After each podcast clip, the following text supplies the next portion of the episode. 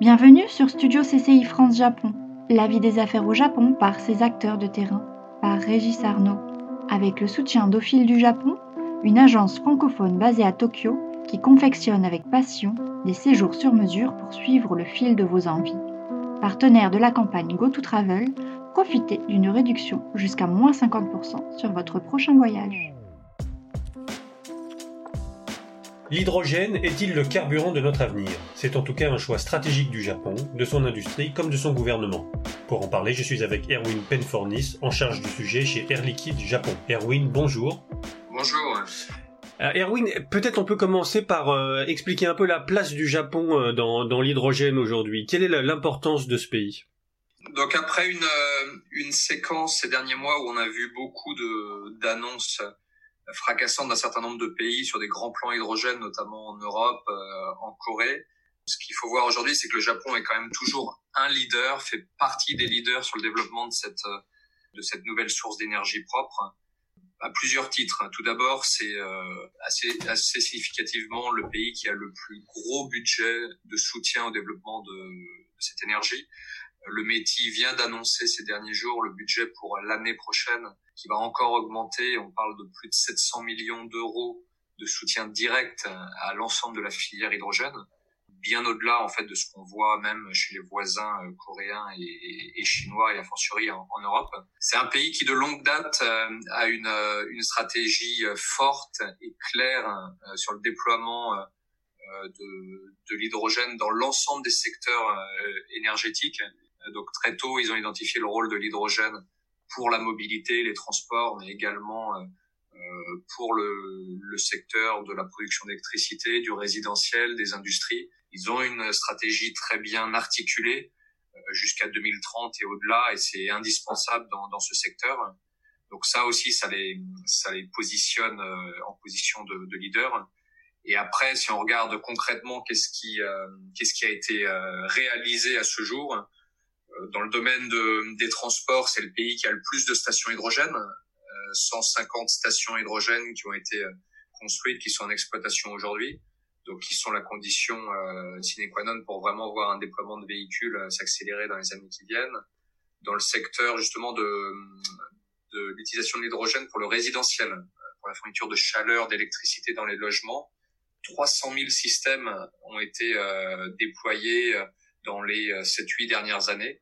Donc là aussi, c'est sans commune mesure avec ce qu'on a ailleurs. Donc euh, simplement, euh, oui, euh, le Japon toujours en toujours en tête de peloton, avec beaucoup d'acteurs impliqués, d'acteurs industriels, énergéticiens, des leaders technologiques comme Mitsubishi, Kawasaki, les hum, trading companies qui sont désormais toutes toutes alignées, Mitsui, Mitsubishi, etc. Donc on, voit des conditions réunies pour que, pour que le marché continue à s'ouvrir rapidement au Japon dans les années qui viennent. Alors Air Liquide a, une place euh, euh, de choix dans cette, dans cette industrie. Air Liquide, acteur évidemment étranger, mais implanté de très longue date au Japon. Quel est le rôle d'Air Liquide au Japon sur l'hydrogène aujourd'hui?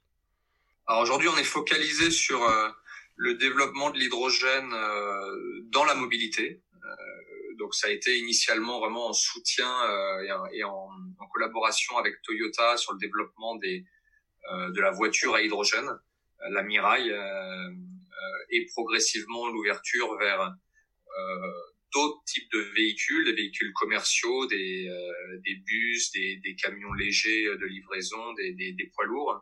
Donc nous, on a, on a démarré notre activité ici en 2014 les premières stations investies.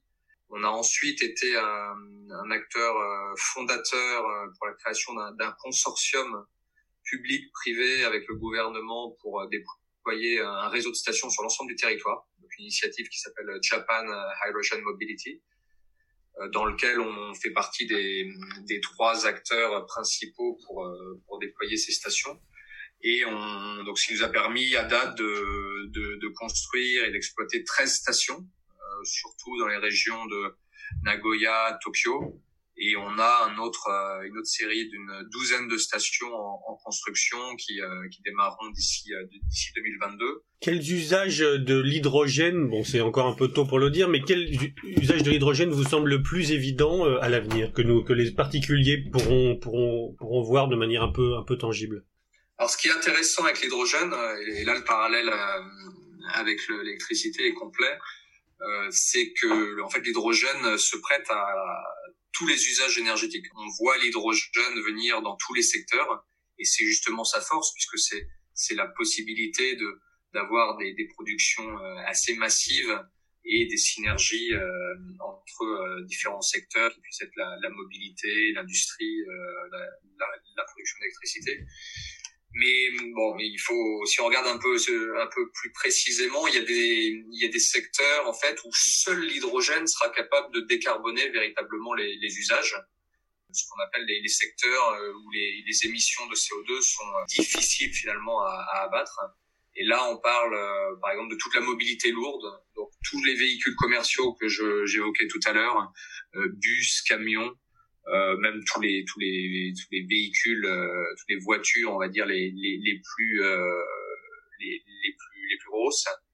on va parler du transport maritime, du transport aérien, ferroviaire, donc toute vraiment cette cette mobilité pour laquelle la, les, la batterie, les véhicules électriques ne vont pas permettre de, de fournir une solution appropriée. Et puis après également d'un certain nombre de, de secteurs industriels où là on a besoin de, de chaleur, notamment à haute température, la, la, sidérurgie, les cimenteries, euh, une partie de la pétrochimie, où là aussi l'hydrogène sera beaucoup plus approprié que, que l'électricité. Donc quand on fait le, le, cumul de toutes ces applications-là, euh, c'est 20-25% euh, des émissions de CO2 qu'on doit abattre d'ici 2050 hein, pour, pour être en ligne avec, avec nos ambitions climat qui, qui viendront de la mise en œuvre de l'hydrogène. Juste pour revenir, vous avez choisi plutôt la mobilité que, si on peut dire, l'immobilité au Japon, que le logement, que le bureau. Euh, qu'est-ce qui est derrière ce choix? Pourquoi avoir fait ce choix plutôt que justement les, les fermes, les énéfarmes, les fermes à hydrogène pour les logements ou pour les bureaux? Alors c'est d'une part plus euh, plus aligné avec euh, plus proche de notre euh, métier de base. Où on est capable en fait d'utiliser en point de départ un certain nombre euh, d'usines de production d'hydrogène que, que l'on a déjà, euh, que l'on exploite aujourd'hui déjà pour certains clients industriels. Parce que juste pour rappel, l'hydrogène est loin d'être une, une, une, énergie ou une molécule nouvelle pour un groupe comme Air Liquide. Ça fait 60 ans qu'on l'utilise. Alors initialement dans l'industrie spatiale euh, pour le lanceur Ariane, où c'est le carburant euh, principal qui est, qui est utilisé. Et puis, euh, dans la foulée, pendant plusieurs décennies, dans différentes industries pour désulfurer les carburants, euh, notamment. Donc, euh, on a de par le monde euh, plus de, plus, de, 300 usines de production d'hydrogène. Et cet hydrogène peut être assez facilement, j'ai envie de dire, mis en œuvre pour la mobilité. Un secteur comme le résidentiel, on parle initialement d'une approche différente où ces piles à combustible sont en fait fournies initialement à partir de gaz naturel qui est transformé en hydrogène dans les logements. Donc c'est un métier assez différent finalement du métier des, euh. Quels sont les obstacles aujourd'hui au déploiement de l'hydrogène au Japon? Euh, Il y a évidemment un problème d'échelle euh, que vous soulignez.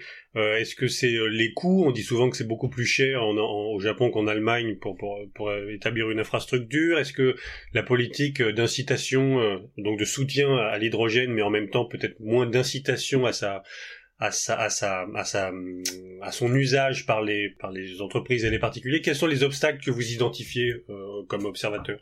Aujourd'hui, euh, pour faire simple, on a au Japon, mais comme comme euh, dans une certaine mesure dans un certain nombre de pays, il manque une étincelle. Il manque vraiment une étincelle pour pour euh, pour déclencher un, un, un scale-up massif de, de, de cette nouvelle industrie, de ces nouvelles applications. Euh, parce que tout est prêt en fait. Les technologies sont mûres, euh, les, les, on a des produits, on a des véhicules qui sont euh, commercialisés par les, les constructeurs automobiles ou, euh, ou des technologies prêtes dans d'autres secteurs comme la production d'électricité. Donc cette étincelle, elle doit partir vraiment de la volonté politique, euh, c'est indéniable, en lien avec euh, bah, les stratégies climat qui sont actuellement élaborées par les, par les différents gouvernements et donc sur lesquelles gouvernement japonais planche également. Donc, euh, de la même manière qu'on a besoin de, de stratégies climat plus euh, réaliste, plus ambitieuse. On a besoin dans un secteur comme l'hydrogène d'avoir une, une trajectoire CO2 claire qui soit donnée aux différents acteurs euh, donc de la mobilité, des transports, de l'industrie, euh, du, du, power, pour que d'ici 2030, on puisse dire de manière contraignante qu'un certain nombre, un certain pourcentage de, de, de, CO2 soit soit réduit dans cette industrie et que ça puisse que ce soit accompagné derrière d'un certain nombre d'incitations. Alors différents acteurs évidemment on parle toujours de, de subventions par exemple pour les consommateurs hein, euh, pour déclencher par exemple euh, l'acquisition de, de, véhicules propres, euh, véhicules à hydrogène, mais également des incitations euh, vers les équipementiers. Euh, on a besoin d'avoir également un signal vers eux de lancer les, les chaînes d'industrialisation à grande échelle et vers les énergéticiens pour investir l'ensemble des infrastructures nécessaires pour fournir ces énergies propres. Donc c'est vraiment c'est un, un, un, panel finalement d'instruments euh, au service d'une stratégie climat et, et, et d'une trajectoire j'ai envie de dire, la, la, plus claire possible de, euh, de réduction des émissions de CO2. Erwin, merci beaucoup. Merci. C'était Studio CCI France Japon. À bientôt pour un nouvel épisode.